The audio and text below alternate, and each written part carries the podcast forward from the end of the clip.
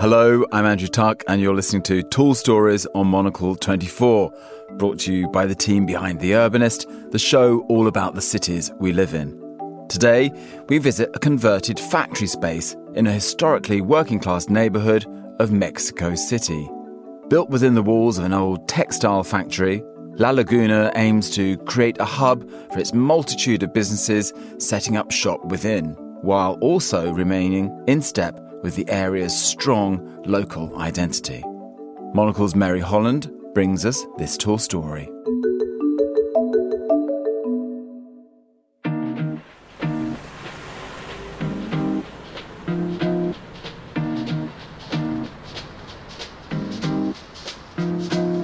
On a relatively quiet street in Mexico City's Doctores neighborhood sits Laguna, a creative space in an unassuming warehouse building that once operated as a lace factory.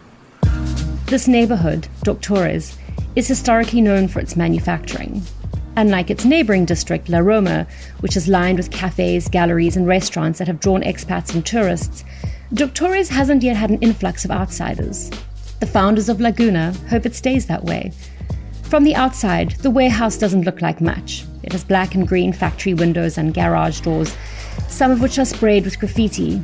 It seamlessly blends into its environment. Inside, though, the building has been transformed into a bustling creative hub. You honestly wouldn't know this unless you took a peek inside. The space, reimagined by Reurbano, a Mexico City based company that reactivates forgotten urban buildings, is home to offices and studios of 45 businesses and entrepreneurs, varying in size. The tenants range from architecture studios like Productora to furniture manufacturers like Studio Metropolitana and Buna, a local coffee roaster. The diversity of these tenants is intentional. Laguna isn't just about offering office space, but a hub where ideas can be exchanged or neighbors can collaborate.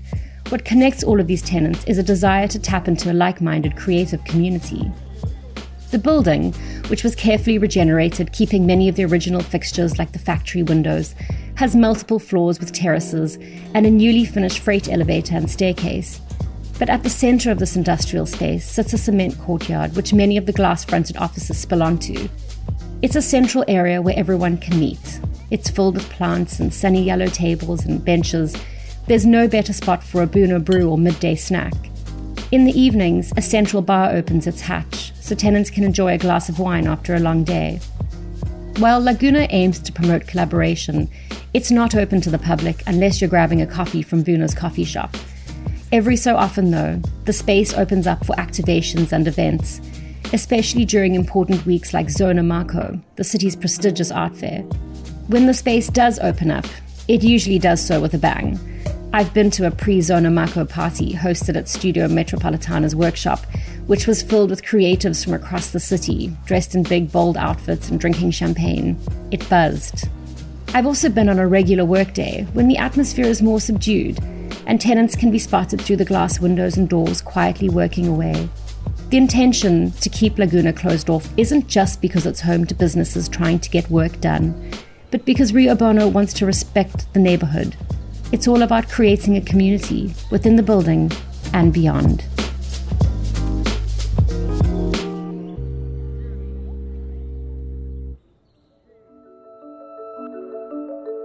You've been listening to Tall Stories, a Monocle 24 production. Today's episode was written by Mary Holland and produced and edited by David Stevens. Remember to tune in on Thursday for the full 30 minute edition of The Urbanist. I'm Andrew Tuck. Goodbye and thank you for listening, City Lovers.